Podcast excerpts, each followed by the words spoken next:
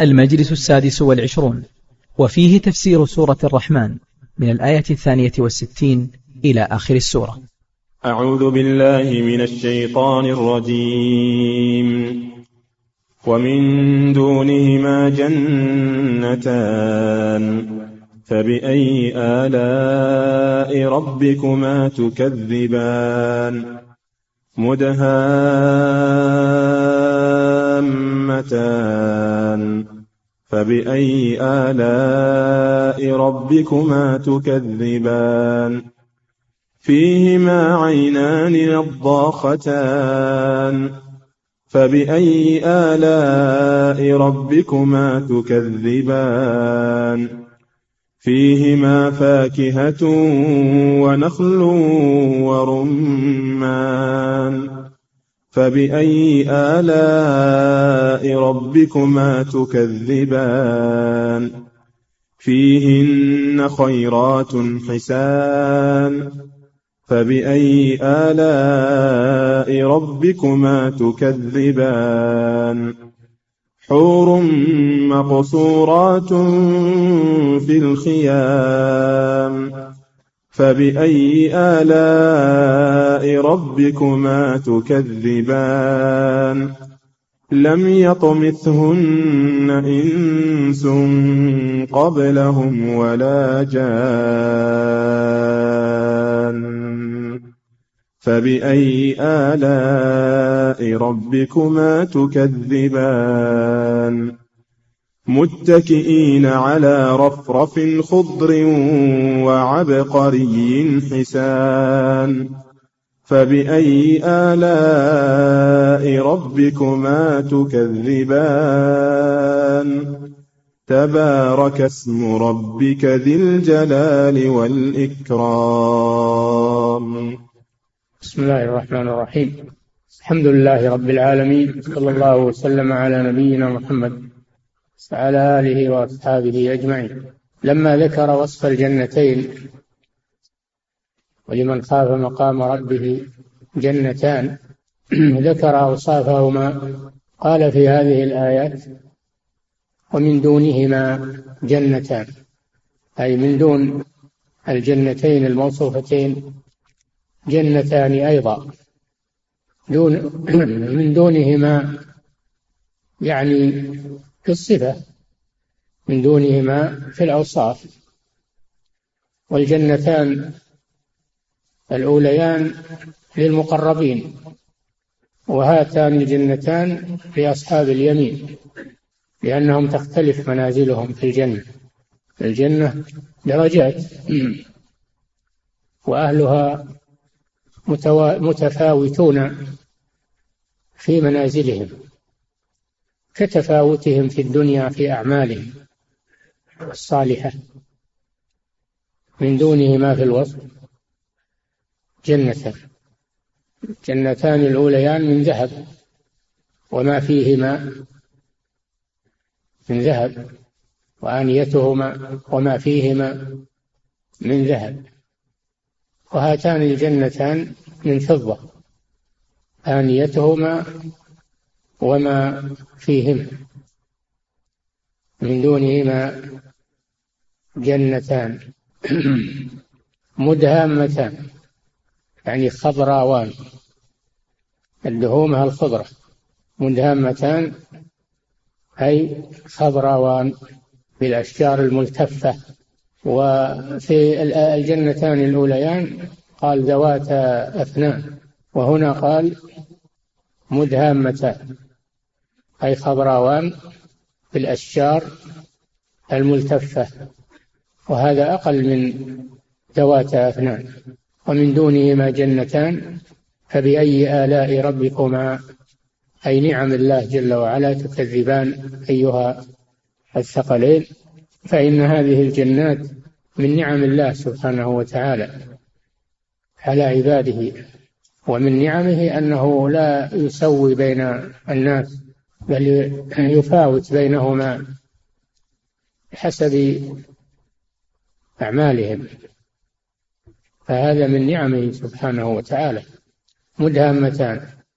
فبأي آلاء ربكما تكذبان فهذه الجن هاتان الجنتان المدهامتان من نعم الله على عباده تستوجبان منهما الشكر منهما منهم تستوجبان منهم الشكر للتكذيب فبأي آلاء ربكما تكذبان ثم قال جل وعلا فيهما عينان نضاختان نضاختان قيل فائضتان بالماء فائضتان بالماء وفي الأوليين قال تجريان فيهما عينان تجريان هذا أفضل من النضاختين لأن معنى نضاختان يعني فائضتان بالماء وقيل فوارتان فوارتان بالماء وهذا أقل من الجريان فيهما عينان نضاختان فيهما فاكهة ونخل ورمان فاكهة اسم لما يتفكه به من كل صنوف الفاكهة اللذيذة اختلفت الطعوم والروائح ثم قال ونخل ورمان نص على أن النخل والرمان وهما داخلان في فيهما فاكهة فالنخل والرمان داخلان في قوله فيهما فاكهة من باب تميز النخل والرمان على بقية الفواكه قالوا فالنخل هذا للغذاء والرمان هذا للدواء فتختلف منافع النخل والرمان وهما متميزان على متميزان على غيرهما من انواع الفواكه فيهما فاكهة وفي الأوليين قال فيهما من كل فاكهة زوجان وهنا أجمل قال فيهما فاكهة ونخل ورمان هذا أقل مما سبق فيهما فاكهة ونخل ورمان فبأي آلاء ربكما تكذبان كما سبق أن هذا من نعم الله عز وجل التي تستوجب الشكر ومن لم يشكر نعمه فقد كذب بها من لم يشكر نعم الله فقد كذب بها وكفرها فبأي آلاء ربكما تكذبان فيهن أي في هذه الجنات خيرات حسان هذا وصف لأزواج أهل هاتين الجنتين فيهن خيرات وفي قراءة خيرات خيرات بالتخفيف وخيرات بالتشديد جمع خيرة وكذلك خيرات جمع خيرة لكن خفف فهن نساء خيرات في أجسامهن وفي منظرهن وفي أخلاقهن فهن خيرات من كل وجه كاملات مكملات ليس فيهن نقص خيرات في أخلاقهن وتعاملهن حسان في مرآهن ومنظرهن إذا نظر إليهن أزواجهن فإنهم يسرون بذلك خيرات حسان فبأي آلاء ربكما تكذبان تزويج أهل الجنة بهؤلاء هذا من نعمه سبحانه وتعالى التي يشكر عليها من لم يشكرها قد كفرها وكذب بها حور مقصورات حور جمع خوراء والحور هو شدة بياض العيون مع شدة سوادهن شدة البياض مع شدة السواد في العيون هذا مما يضفي عليهن الجمال حور وقيل عظام الأعين حور يعني عظام الأعين جميلات الأعين حور مقصورات شوف في الصفا بالجنتين الأوليين قال فيهن قاصرات الطرف وهن قال مقصورات ولا شك أن قاصرات الطرف أفضل من المقصورات حور مقصورات يعني لا يخرجن من منازلهن لأجل أن تقر بهن أعين أزواجهن مقصورات في الخيام منازل خاصة والخيام معروفة في الدنيا لكن خيام الجنة تختلف عن خيام الدنيا لأن هناك منازل مبنية وهناك منازل خيام فيتنوع هذا من أجل رفاهية السكان وتنعمهم مقصورات في الخيام لا يخرجن منهن للإبقاء على جمالهن وبهجتهن فدل هذا على أن بقاء المرأة في بيتها أنه أليق بها وأقر لعون لعين زوجها مما إذا خرجت فهذا فضيلة لهن عدم الخروج وتكرم على أزواجهن فإذا كن في الجنة بهذه الصفات يجب أن تكون المؤمنات في الدنيا على تلك الصفة تشبهن بنساء الجنة ولا يخرجن إلى الأسواق ولا إلى المحافل ولا إلى كما هو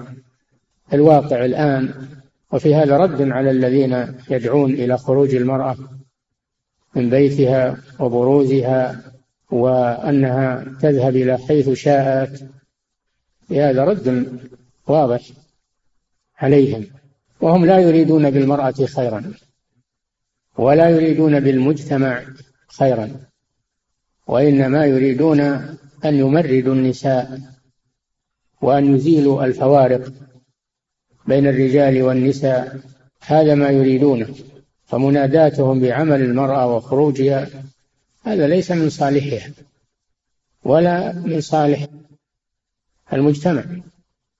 أولا لأنها تفقد عفتها وحياءها يعني تفقد حياءها شيئا فشيئا حتى تصير لا تستحي وقد تفقد عفتها ولو على المدى البعيد لأن خروجها وتبذلها من أسباب ضياع عفتها خلاف بقائها في بيتها فهو إبقاء على عفتها وحيائها ولئن قالوا من أجل العمل نقول عمل المرأة في بيتها أكثر من عمل الرجال خارج البيوت فبالبيوت أعمال كثيرة في في دورهن شؤونهن كثيرة كشؤون رب البيت رب السيف والمزراق فعمل المرأة في البيت قد يكون أكثر من عمل الرجل خارج البيت وهو عمل لا يقوم به غيرها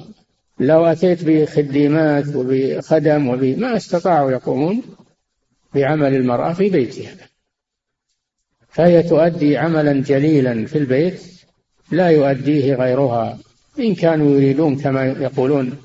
عمل المرأة وأن المرأة معطلة نعم إذا أخرجت من بيتها صارت معطلة بالمعنى الصحيح لأنها أخرجت من مجال عملها فعطلت هذا هو التعطيل أما بقاؤها في بيتها وعمل عملها في البيت فهذا ليس تعطيلا وإنما هو إشغال لها بما يليق بها لكنهم لا يريدون نفعها ولا نفع المجتمع وإنما يريدون أهدافا يضمرونها في أنفسهم وسوف يكشفها الله سبحانه وتعالى ويخزيهم بها مقصورات في الخيام حور مقصورات حور وهذا وصف جمال ومقصورات أيضا هذا وصف آخر فالمرأة الجميلة إذا خرجت زال بهاؤها وزال رونقها وصارت مبتذلة أما إذا كانت مكتنة في بيتها بقي جمالها وبقيت أبهتها وانكفت عنها أنظار الطامعين والفساق حور مقصورات في الخيام جمع خيمة لكنها ليست كخيام الدنيا إنما هي من خيام الجنة وليست مثل خيمة الدنيا مسافة قصيرة وبقعة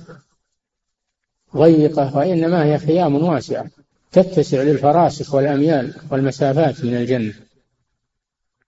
كما جاء وصفها في الأحاديث حور مقصورات في الخيام فبأي آلاء ربكما تكذبان أي نعمة فدل على أن قصر الحور في خيامهن من نعم الله عز وجل وكذلك قصر المرأة في بيتها حفظها في بيتها هذا من نعم الله عز وجل لو كانوا يعقلون صورات في الخيام فبأي آلاء ربكما تكذبان ثم قال متكئين على رفرف خضر رفرف يعني فرش على رفرف يعني فرش فرش خضر لونهن أخضر لأن هذا أبهج للعيون والمناظر كما أن ثيابهم خضر فاللون الأخضر تلذ به الأعين وترتاح معه تكئين على رفرف أي فرش خضر خضر اللون جمع خضراء على هرش على على رفرف خضر وعبقري حسان عبقري يعني متكئات ووسائد يتكئون عليها يرتاحون عليها والعبقري هو الشيء الجيد الشيء الجيد ولهذا يقال للذكي من الرجال عبقري يقال رجل عبقري يعني أنه جيد في آرائه وفي توقعاته وتصرفاته ولهذا قال النبي صلى الله عليه وسلم في عمر رضي الله عنه فلم أر عبقريا يفري فرية فعمر رضي الله عنه عبقري شهادة الرسول صلى الله عليه وسلم والعبقري هو المحنك الجيد فعبقري يعني جيدة على رفرف خضر وعبقري ثم قال حسان مع كونه عبقري أيضا حسان جمعنا من الأوصاف أجملها عبقرية وحسن عبقرية يعني جيدة الأصل والحقيقة وحسان المنظر والبهجة فكل ما في الجنة يسر كل ما في الجنة بهيج خلاف الدنيا فإنها مختلطة بين حسن وسيء وبين سار ومحزن وبين حسن وقبيح أما الجنة فليس فيها شيء يحزن أبدا وليس فيها شيء تكرهه النفوس بل فيها ما بل فيها ما لا عين رأت ولا أذن سمعت ولا خطر على قلب بشر فيها ما تلذ الأنفس وتقر الأعين هذه هي الجنة وعبقري حسان فبأي آلاء ربك ربكما تكذبان فجعل هذه ال... فجعل هذه هذه الفرش وهذه الأرائك جعل هذه الفرش وهذه الأرائك هذا من نعم الله عز وجل لعباده المتقين من نعمه التي يشكر عليها وأما قوله لم يطمثهن أي الحر هذا سبق لم يطأهن الطمث هو الوطن فهن أبكار لم يسبق أن تزوجن وأن افتضت بكارتهن لا إنس ولا جان فهي باقية على طراوتها وحسنها وبكارتها متكئين على رفرف خضر وعبقري حسان فأنت إذا نظرت إلى أوصاف هاتين الجنتين وقارنتها بأوصاف الجنتين اللتين قبلها وجدت فوارق ولهذا قال ومن دونهما ومن دونهما جنتان والأوليان يعني للمقربين السابقين والأخريان يعني لأصحاب اليمين الأبرار كل له منزلة بحسب حسب عمله ثم قال سبحانه وتعالى في ختام هذه السورة تبارك اسم ربك تبارك هذا اللفظ لا يطلق إلا على الله جل وعلا تبارك الله أحسن الخالقين تبارك الذي نزل الفرقان على عبده تبارك الذي بيده الملك تبارك الذي جعل في السماء بروجا فهذا اللفظ لا يطلق إلا على الله فلا يقال للمخلوق تبارك أو تقول أنت تأتي تبارك علينا كما يقول بعض العوام تبارك علينا بزيارة هذا لا يجوز هذا اللفظ لا يطلق إلا على إلا في حق الله سبحانه وتعالى أو على أسمائه تبارك اسمك فكما يقال تبارك الله يقال تبارك اسمه وفي دعاء الاستفتاح وتبارك اسمك والبركة هي ثبوت بركة هي الثبوت ثبوت الخير ودوامه ثبوت الخير ودوامه فالخير فالخير دائم ثابت ودائم من الله سبحانه وتعالى ومن أسمائه وصفاته تبارك اسم ربك الذي في كل آية فبأي آلاء ربكما وهنا قال تبارك اسم ربك فهذه النعم التي ذكرها الله في هذه السورة كلها من نعمه وإيجاده سبحانه فهي من بركته سبحانه وتعالى ومن بركة أسمائه وصفاته تبارك اسم ربك أي دام خيره أي دام خيره وثبت سبحانه وتعالى أما أن تقول فلان مبارك مبارك يعني أن الله جعله مباركا فلا بأس قال عيسى عليه السلام وجعلني مباركا أينما كنت فتقول أنت مبارك أو بارك الله فيك ولا تقل تبارك فلان تبارك اسم ربك أي جميع أسمائه سبحانه لأن الاسم المفرد إذا أضيف فإنه يعم فتبارك اسم ربك أي تباركت جميع أسمائه سبحانه وتعالى والله جل وعلا له أسماء وله صفات سمى بها نفسه ووصف وسمى ووصف بها نفسه وسماه بها رسوله وأثبتها له رسوله فنحن نثبتها كما جاءت على ما تدل عليه من المعاني العظيمة وليست أسمى مجردة كما تقوله المعتزلة ليس لها معان ولا نجحدها كما جحدتها الجهمية ويقولون إن تعدد الأسماء يلزم من تعدد المسمى أنتم تقولون الله واحد تقولون الرحمن الرحيم العزيز الحكيم أثبتتم عدة آلهة هذا من المغالطة يعلمون أن تعدد الأسماء لا يلزم منه تعدد المسمى حتى في المخلوقين إذا تعددت صفات المخلوق فلا يدل هذا على تعدد ذاته إنما هذا من باب المغالطة ولهذا قال المشركون لما سمعوا النبي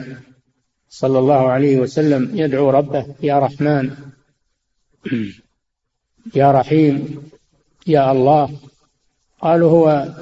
يزعم أن له ربا واحدا وهو يدعو عدة أرباب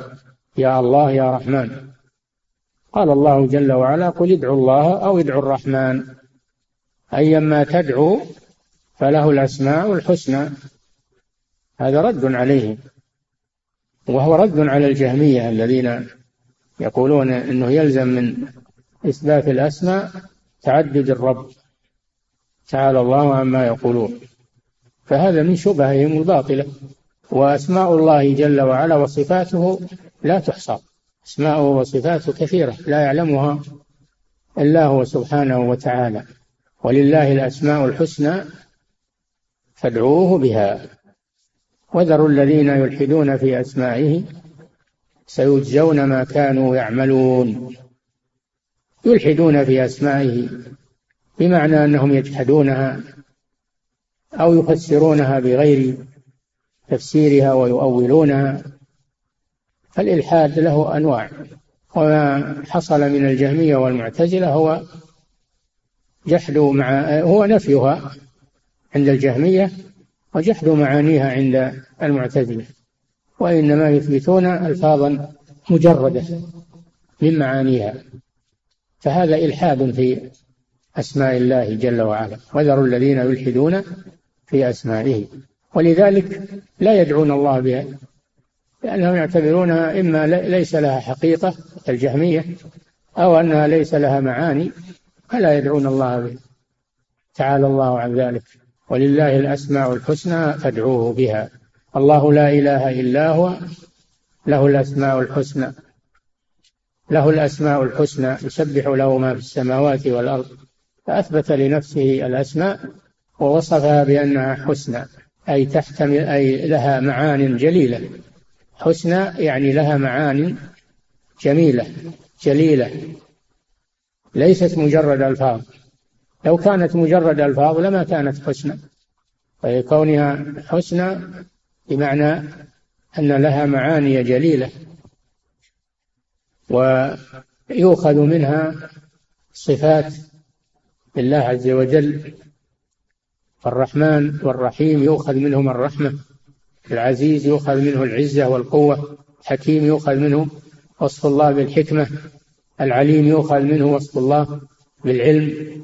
وهكذا القدير يؤخذ منه وصف الله بالقدرة التي لا يعجزها شيء فهي أسماء حسنى ولا تحصى ولهذا قال صلى الله عليه وسلم في دعائه أسألك بكل اسم هو لك سميت به نفسك أو أنزلته في كتابك أو علمته أحدا من خلقك أو استأثرت به في علم الغيب عندك دل على أن هناك أسماء لله استاثر الله بها ولم يبينها لعباده واما قوله صلى الله عليه وسلم ان لله تسعه وتسعين اسما مائه الا واحد من احصاها دخل الجنه فليس هذا حصر لاسماء الله في تسعه وتسعين ولكن هذه التسعه والتسعين من احصاها دخل الجنه ومعنى احصاها عرفها واثبتها لله عز وجل وتعبد لله بها وسأله بها هذا معنى صار وليس المراد مجرد العد انك اذا عددت 99 اسم تدخل الجنه فهو المقصود العد والاحصاء فقط وانما معناه ان تتعبد لله بها وان تساله بها وأن تتقرب إليه بالتوسل إليه بها هذا معنى أحصاه تبارك اسم ربك خطاب للنبي صلى الله عليه وسلم والرب هو المالك المتصرف الذي لا يعجزه شيء الرب هو المالك وهو السيد والمصلح فهذا معنى الرب سبحانه وتعالى تبارك اسم ربك ثم وصفه بالجلال والإكرام تبارك اسم ربك ذي الجلال اسم ربك ذي الجلال هذا وصف للرب سبحانه ولهذا حمل فيه الجر فقال ذي الجلال فهو وصف للرب لا للاسم الجلال وصف للرب والإكرام وصف للرب وأما ما سبق في قوله ويبقى وجه ربك ذو ذو الجلال بالرفع فهذا وصف للوجه وجه الله جل وعلا وهنا قال تبارك اسم ربك ذي الجلال هذا وصف للرب تبارك اسم ربك ذي الجلال والجلال العظمة الجلال هو العظمة والكبرياء اللائق بجلاله سبحانه وتعالى فهو العظيم الذي لا أعظم منه وهو الكبير الذي لا أكبر منه وهو القدير الذي لا يعجزه شيء ذي الجلال الذي يجله عباده المؤمنون ويستحق الإجلال يستحق الإجلال سبحانه وتعالى والإكرام أي الذي يكرم عباده المؤمنين يكرم عباده المؤمنين وما ذكره في هذه السورة من أولها إلى آخرها فهو من إكرامه لعباده المؤمنين ما ذكره في هذه الجنات وما ذكر من النعم في هذه السورة فهو من إكرامه لعباده سبحانه وتعالى وهذا الذكر أمر به النبي صلى الله عليه وسلم أن تكثر من قولك يا ذا الجلال والإكرام قال صلى الله عليه وسلم ألظوا بيا ذا الجلال والإكرام يعني أكثروا من الذكر بهذا الاسم يا ذا الجلال والإكرام مما يدل على عظمة هذا الاسم ومشروعية ذكر الله به بكثرة سبحانه وتعالى ولهذا كان صلى الله عليه وسلم إذا انصرف من صلاة الفريضة وهو مستقبل القبلة إذا إذا سلم إذا سلم من صلاة الفريضة وهو مستقبل القبلة يقول تباركت يا ذا الجلال والإكرام اللهم إنك أنت السلام ومنك السلام تباركت يا ذا الجلال والإكرام كان يلازم هذا الذكر بعد كل فريضة قبل أن ينصرف إلى أصحابه فهذا ذكر جليل ينبغي للمسلم أن يكثر منه دائما وأبدا وهذه سورة عظيمة فيها من العبر والعظات وفيها من النعم والكرامات وفيها من أوصاف أسماء الله وصفاته الشيء الكثير فهي سورة عظيمة ابتدأها بقوله سبحانه الرحمن ذو الرحمة الواسعة ومن رحمته ما ذكره في هذه السورة في الدنيا والآخرة ثم قال علم القرآن هذا من نعمه أجل نعمه تعليم الناس القرآن تعليم الناس القرآن الذي فيه الهدى والبيان وفيه العلم النافع وفيه تعريف بالله سبحانه وتعالى وفيه الوعد والوعيد وفيه الأخبار الصادقة عن الماضي والمستقبل وفيه الأحكام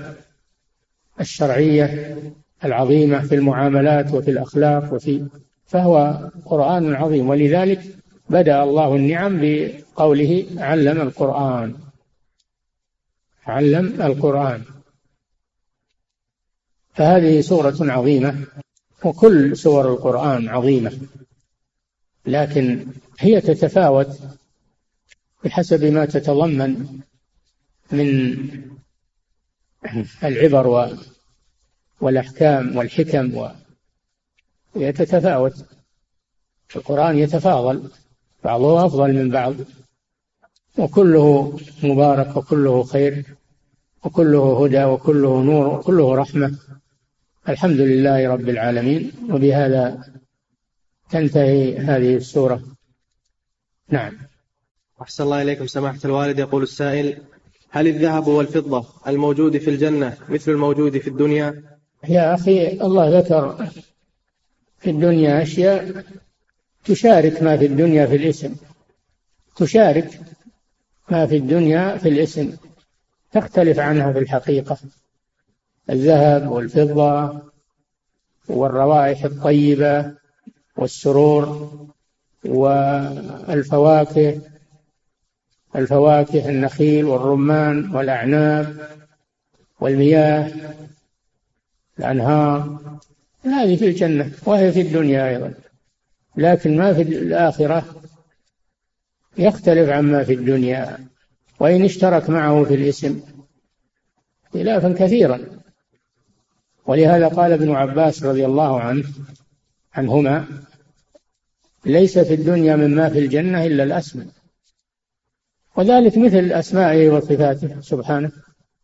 موجودة في في الناس موجودة في الناس تسمون بها تشترك مع أسماء الناس في الاسم فقط في, في اللفظ تشترك معها في اللفظ لكن تختلف في الحقيقة والمعنى قد تشترك الأشياء في الألفاظ وتختلف في الحقائق اختلافا لا يعلمه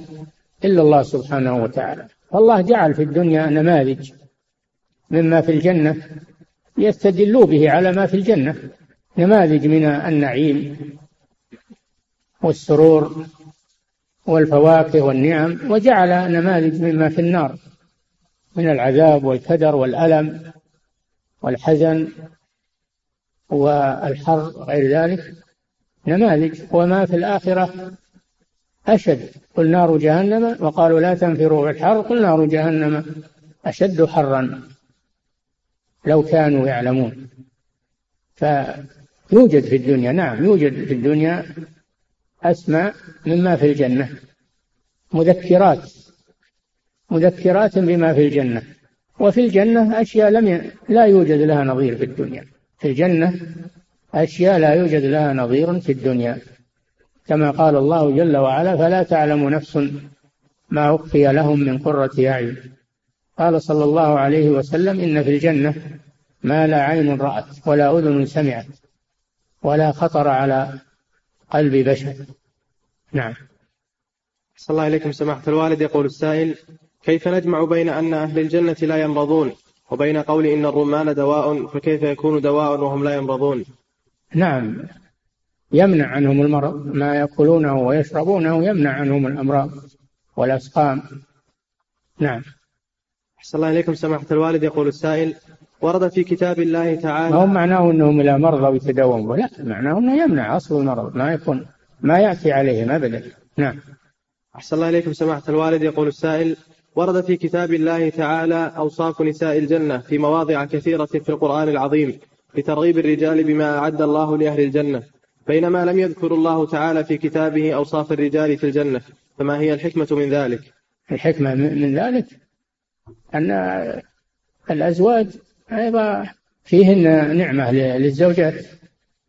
تقر أعينهم بهن وتقر أعينهن بهن ولذلك قال قاصرات الطرف مقتنعة بزوجها ما تتشوف إلى غيره من حسنه وجماله ومحبته فالله جل وعلا جعل التلذذ من الطرفين من الطرفين في الدنيا وفي الآخرة نعم أحسن الله إليكم سماحة الوالد يقول السائل هل يستطيع الله جل وعلا قال حبب والله جل وعلا قال زين للناس حب الشهوات من النساء والبنين قناطير المقنطرة من الذهب والفضة والخيل المسومة والأنعام والحرث ذلك متاع الحياة الدنيا والله عنده حسن المآب قل أنبئكم بخير من ذلكم للذين اتقوا عند ربهم جنات تجري من تحتها الأنهار خالدين فيها وأزواج مطهرة ورضوان من الله الله بصير بالعباد نعم أحسن الله إليكم سماحة الوالد يقول السائل هل يستطيع أهل الجنان الثانية زيارة أهل الجنان الأولى المذكورة في هذه السورة؟ الله أعلم أمور الآخرة وأمور الجنة والنار لا يقال فيها إلا ما ثبت ما ثبت في الدليل هم ورد أنهم على سرر متقابلين وأنهم يتنعم بعضهم بلقاء بعض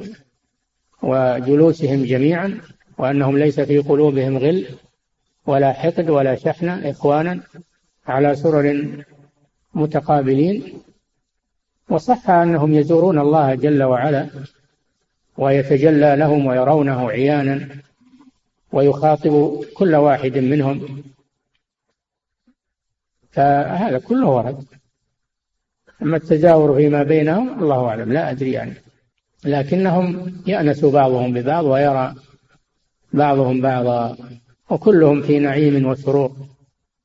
وأنس وحبور نعم أحسن الله إليكم سماحة الوالد يقول من أراد أن يطلع على ما في الجنة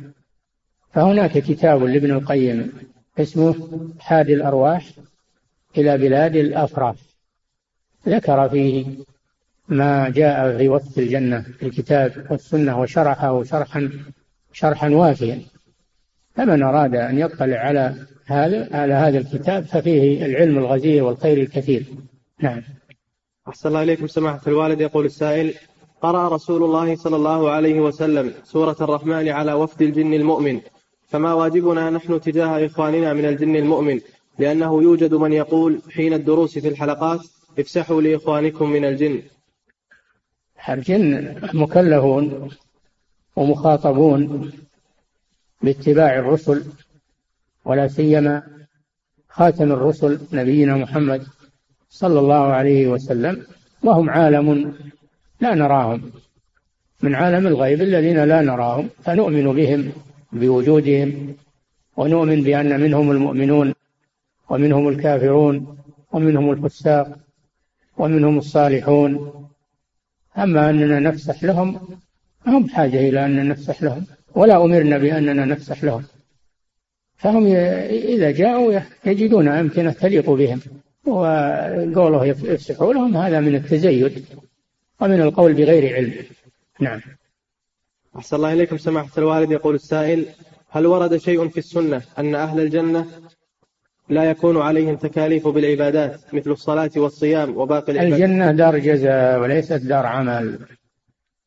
الجنة دار جزاء فقط وليست دار عمل فلا فليس فيها أعمال مثل ما في الدنيا لأن الأعمال انتهت الأعمال انتهت في الدنيا وبقي الجزاء نعم أحسن الله إليكم سماحة الوالد يقول السائل هل في الجنة أمر بغض البصر وهل يصح أن الحور العين لا يكبرن ولا يتغيرن لا نقول إلا ما ثبت به الدليل ما نقول إلا ما ثبت به الدليل والجنة ليس فيها تطلع إلى ما في الدنيا من النظر إلى النساء وإلى الذي أمر الله قل للمؤمنين يغضوا من أبصارهم هم في الجنة مقتنعون ما يحتاج أنه ينظر لأن ما فيه من النعيم ما ما يدع له مجال أنه ينظر إلى كذا وإلى كذا نعم أحسن الله إليكم سماحة الوالد يقول السائل كيف أكون من عباد الله المقربين إذا عملت أعمال المقربين مع إخلاص النية إذا عملت أعمال المقربين مع إخلاص النية لله عز وجل تكون مثلهم بإذن الله نعم فليس هذا لأناس مضوا وانقضوا لا هذا مستمر لكل من عمل بعملهم وسار على نهجهم لكن لا تجزم لنفسك ولا نجزم لك هذا إلى الله سبحانه وتعالى وإنما نقول تعمل الأسباب تعمل الأسباب وأما حصول المطلوب فهذا عند الله سبحانه وتعالى نعم أحسن الله إليكم سماحة الوالد يقول السائل ما حكم التبرك بالصالحين بأن يجلس معهم لكي تناله مغفرة الله له بسببهم هذا ما يسمى تبرك هذا لا يسمى تبرك وإنما يسمى صحبة صحبة الصالحين ومرافقة الصالحين ومن يطع الله ومن يطع الله والرسول فأولئك مع الذين أنعم الله عليهم من النبيين والصديقين الشهداء والصالحين وحسن أولئك رفيقا فهذا يسمى مرافقة للصالحين ومجالسة للصالحين ليناله ما ينالهم وإذا نزلت عليه عليهم الرحمة تعمه هم كما قال صلى الله عليه وسلم هم القوم لا يشقى بهم جليسهم أما التبرك لا هذا ما يجوز إلا بأسماء الله وبصفاته التبرك بآثار الرسول صلى الله عليه وسلم المنفصلة من جسمه كالعرق والريق والثياب والشعر هذا وارد لأن الرسول صلى الله عليه وسلم مبارك أما غيره فلا يتبرك به ما تبرك الناس بأبي بكر مع أنه مع أنه آه، أكرم الأمة وأصلح الأمة وأعظم الأمة ما تبركوا به ولا بعمر ولا بعلي آه، بعثمان ولا بعلي التبرك بالأشخاص هذا أمر لا يجوز إلا بالرسول صلى الله عليه وسلم في حياته نعم أحسن الله إليكم سماحة الوالد يقول السائل ما حكم قول بعض الناس إذا أراد دعوة رجل عنده قال له تشرفنا بمجيئك وحضورك إيه هذا من المدح والمبالغة وتشجيع الزائر يعني من باب تشجيع الزائر لا أرى إن شاء الله بهذا بأسا نعم أحسن الله إليكم سماحة الوالد يقول السائل ما حكم قول بعضهم لبعض إذا اشترى منزلا أو سيارة أو أتاه مولود جعله يتبارك لا ما يقول جعله يتبارك يقول جعله الله مباركا أو بارك الله لك فيه هكذا يقول جعله الله مباركا عليك أو بارك لك فيه من يقول عساه يتبارك ما يتبارك إلا الله سبحانه وتعالى نعم أحسن الله إليكم سماحة الوالد يقول السائل ما المراد بالقانتين والقانتات الملازمين للعبادة القنوت دوام العبادة القنوت دوام العبادة نعم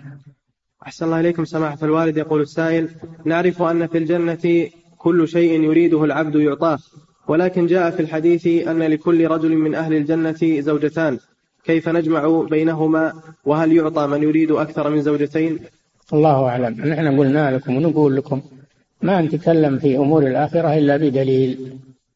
لا ندخل في هذه الأمور ولا تسأل عنها أنت نعم خذ بالأدلة فقط اتبع الأدلة فقط نعم أحسن الله إليكم سماحة الوالد يقول السائل ما تفسير قوله تعالى إن هذا القرآن يهدي للتي هي أقوم واضح تفسيره واضح القرآن يدل يهدي يعني يدل على الطريقة التي هي أقوم فهو يدل على الحق وعلى الخير وعلى الصراط المستقيم لأنه هو هدى هدى للناس يعني دلالة للناس على الخير نعم أحسن الله إليكم سماحة الوالد يقول السائل في قوله تعالى إن الله لا يستحي أن يضرب مثلا ما بعوضة فما فوقها يقول ذكر في الإعجاز العلمي في القرآن أن الغرب اكتشفوا أن فوق البعوضة حشرة صغيرة لا ترى بالعين المجردة تتجه معها حيث ذهبت وهذا هو المقصود بقوله فما فوقها فما رأي فضيلتكم في هذا القول القرآن لا يفسر يا أخي بالمخترعات الحديثة والأفكار والنظريات لا يفسر القرآن بهذا لأنها نظريات بشرية تخطي وتصيب وتتغير القرآن لا يفسر إلا بالقرآن أو بالسنة أو بأقوال الصحابة أو أقوال التابعين هذه وجوه التفسير أو بمقتضى اللغة التي نزل بها أما أننا نجعل المخترعات والأفكار والنظريات تفسيرا للقرآن هذا لا يجوز لأن لأنها لأنها تخطي وتتغير لأنها تخطي وتتغير ويأتي بعدها نظريات أخرى فلا نجعلها تفسيرا للقرآن نعم أحسن الله إليكم سماحة الوالد يقول السائل هل يجوز أن نسمي أحدا بعليم وحكيم جميع علي حكيم لا والعلي ما يخالف حكيم ما يخالف لكن ما هو مثل مثل أسماء الله سبحانه وتعالى هذه أسماء مخلوقين نعم أحسن الله إليكم سماحة الوالد يقول السائل ورد في الأثر ألظ بيا ذا الجلال والإكرام وقيل إن ذلك هو اسم الله الأعظم فما توجيه ذلك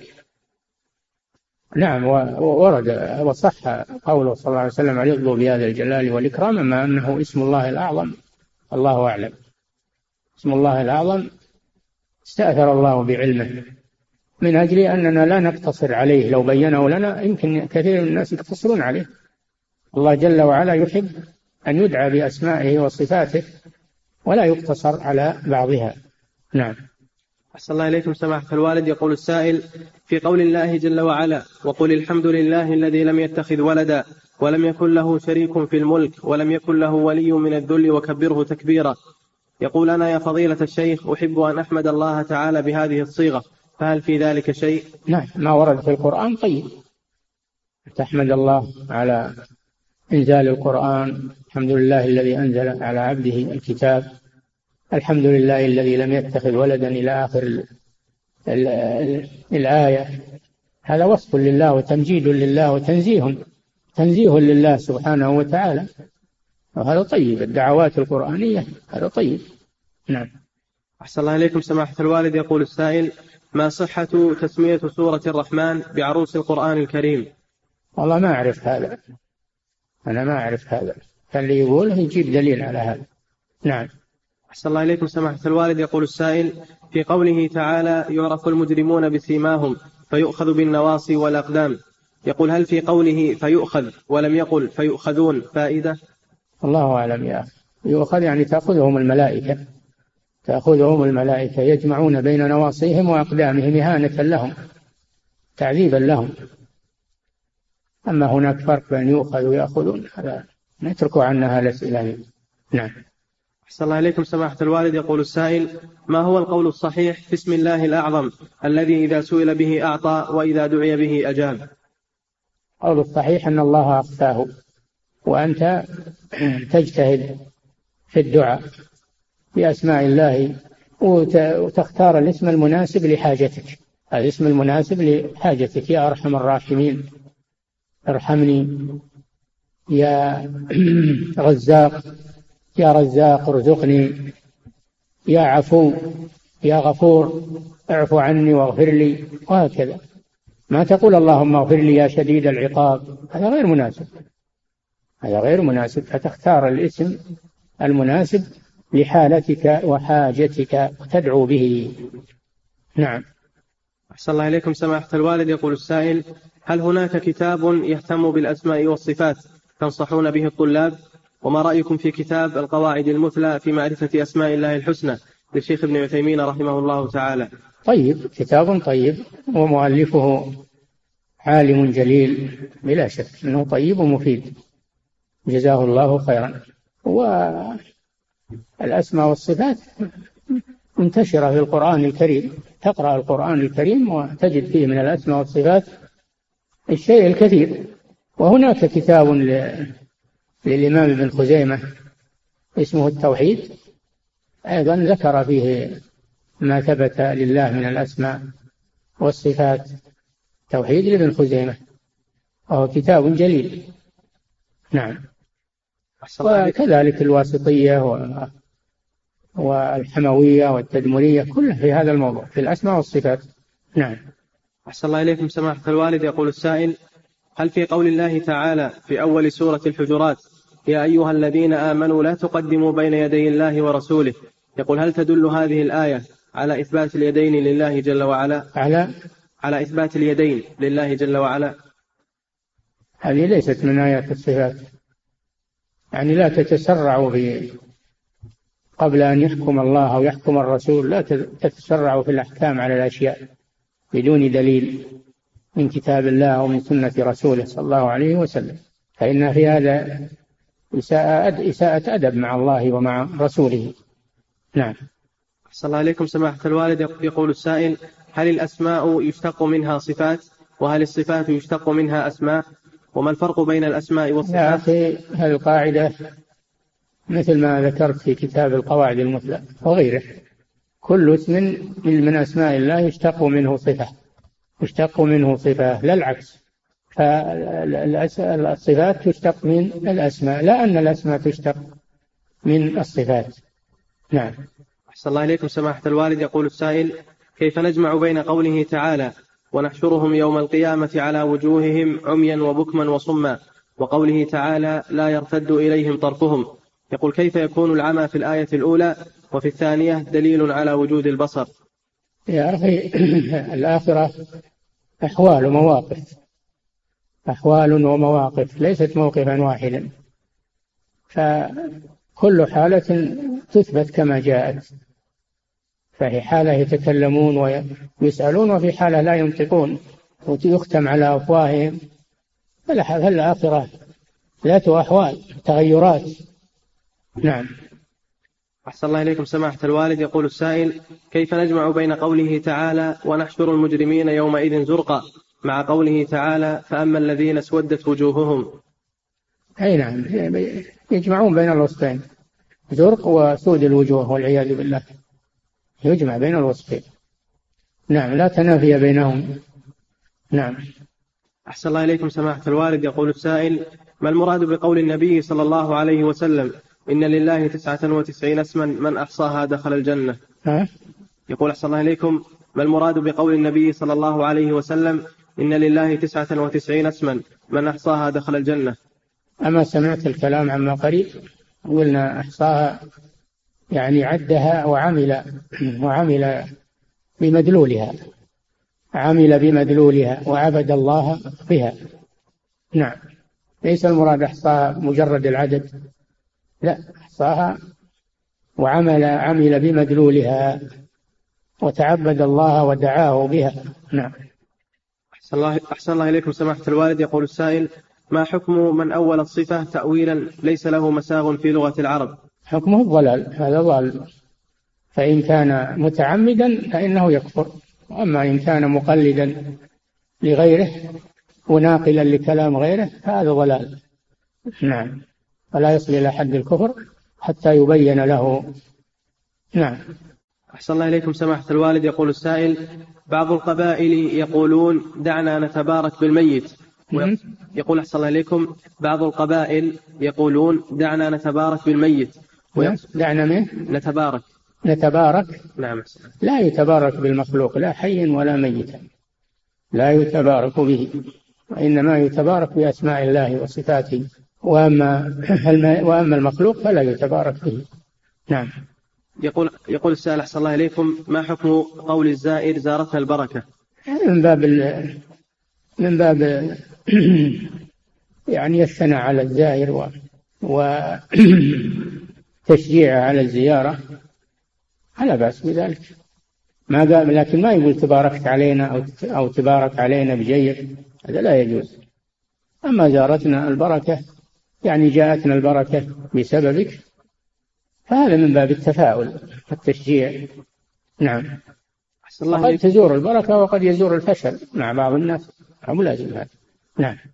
أحسن الله إليكم سماحة الوالد يقول السائل ما حكم قول الشاب لمن رباه وليس هو والد له يا والدي من باب الاحترام والتقدير والله الانتساب إلى غير أبيه هذا كبيرا من كبائر الذنوب فلا ينبغي أن يأتي بهذا اللفظ لا ينبغي أن يأتي بهذا اللفظ لأنه تشبه بمن ينتسب إلى إلى غير أبيه أما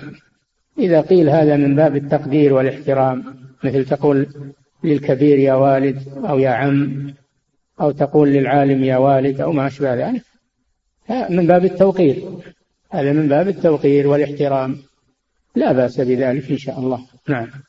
أحسن الله إليكم سماحة الوالد يقول السائل هل يقال بأن الكفار أغبياء مهما بلغوا من اختراعات وغيرها بدليل قوله تعالى يعلمون ظاهرا من الحياة الدنيا وهم عن الآخرة هم غافلون يقال جهال يقال جهال وإن كانوا علماء في الاختراع والعلم الدنيوي والتقني فهم جهال في أمور الآخرة جهال وعلمهم هذا ما ينفعهم عند الله سبحانه وتعالى نعم صلى الله عليكم سماحة الوالد يقول السائل ما المراد بقوله تعالى سنفرغ لكم أيها الثقلان سبق سبق أن أن فسرت بأن معناها سنفرغ لكم أيها الثقلان ليس معناه أن الله مشغول ثم فرغ للثقلين يحاسبهم ولكن معناه التوعد والوعيد معناه الوعيد أنه سيحاسبهم أنه سيحاسبهم ويجازيهم وليس معناه أن كان مشغولا ففرغ من شغله لهم نعم أحسن الله إليكم سماحة الوالد يقول السائل من باب الوعيد نعم أحسن الله إليكم سماحة الوالد يقول السائل عندنا دكتور في الكلية يقول إنه يشرع لنا إذا حدثت آية من آيات الله مثل الزلازل والبراكين والفيضانات وغيرها يشرع لنا عندها أن نصلي صلاة كصفة صلاة الكسوف ويستدل بالحديث كان الرسول صلى الله عليه وسلم إذا حزبه أمر صلى فما صحة هذا الحكم هذا غير صحيح نصلي عند غير الكسوف إذا حدثت حادثة فنشتغل بالدعاء والتوبة إلى الله عز وجل والخوف من عقابه وأما أن نصلي هذا يحتاج إلى دليل يحتاج إلى دليل العبادات توقيفية يا أخي لازم من دليل الصلاة لا بد من دليل على أنك تشرع عند الفيضانات أو عند الكوارث لكن الدعاء الدعاء مشروع نعم أحسن الله إليكم سماحة الوالد يقول وأما أنه صلى الله عليه وسلم إذا حزبه أمر يعني إذا ضاقت عليه الدنيا وترادفت عليه الهموم فإنه يسعى في تفريجها للصلاة والدخول على الله سبحانه وتعالى والله جل وعلا قال واستعينوا بالصبر والصلاة استعينوا يا أيها الذين آمنوا استعينوا بالصبر والصلاة ما هو معناه أن إذا حدثت الكوارث أنك تصلي معناه أنه إذا ضيق عليك أمر أو أهمك أمر أو خفت فإنك تصلي وتدعو الله عز وجل نعم أحسن الله عليكم سماحة الوالد يقول السائل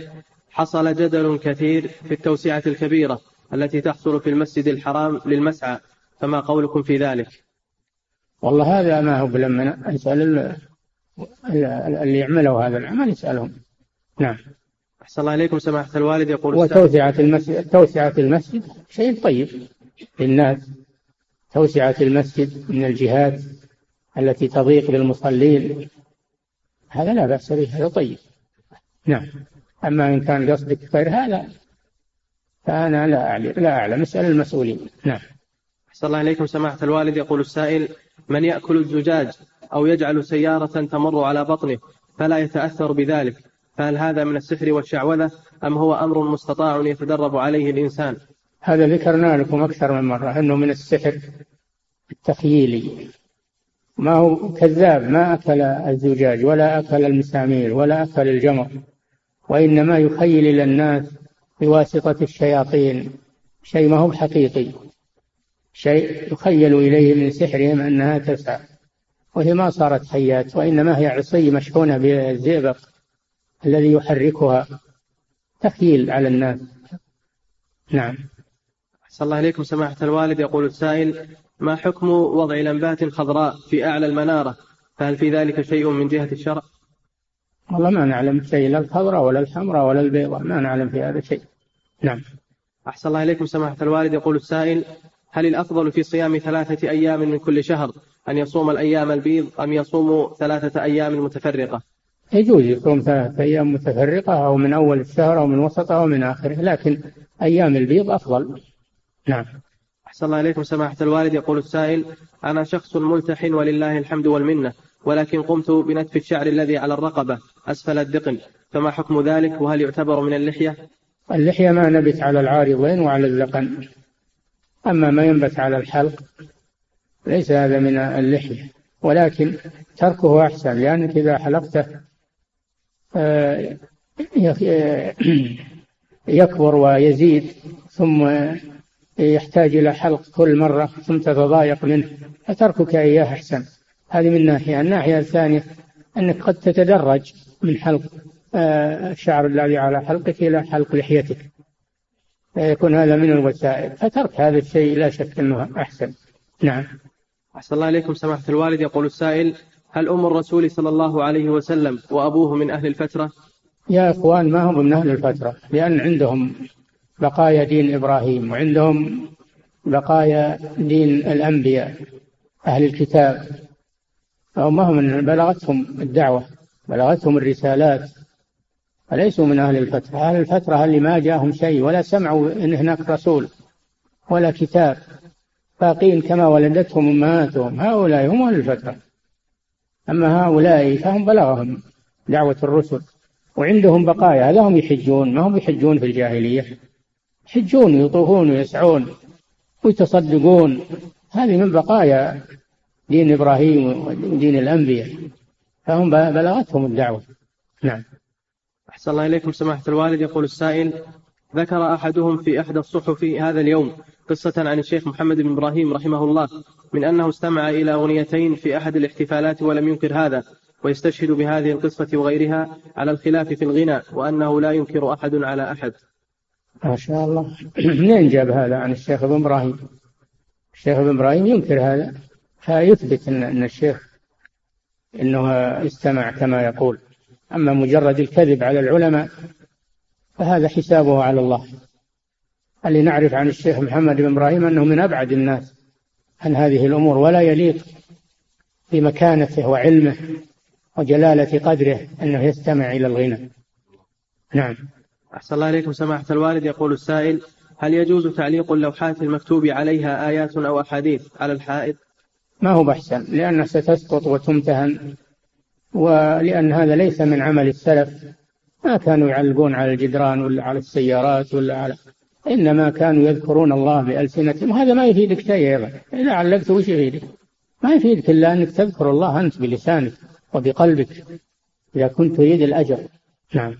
أحسن الله إليكم سماحة الوالد يقول السائل أنا ابن لكم في كلية الطب وقد جربت الاختلاط وبان أمره لي فهل من كلمة توجيهية لوضع الاختلاط في المجال الطبي وكذلك توجيه لمن يريد تطبيق الاختلاط في غيره من المجالات اختلاط ممنوع في أي مكان بين الرجال والنساء لا يجوز لا في المجالات الطبية ولا في غيرها لأن هذا يدعو إلى زوال الغيرة وزوال الحكمة ويجر إلى النظر المحرم وغير ذلك من المحاذير فلا يجوز لا في المجالات الطبية ولا في غيرها يكون طب النساء على حدة وطب الرجال على حدة تدريس النساء على حدة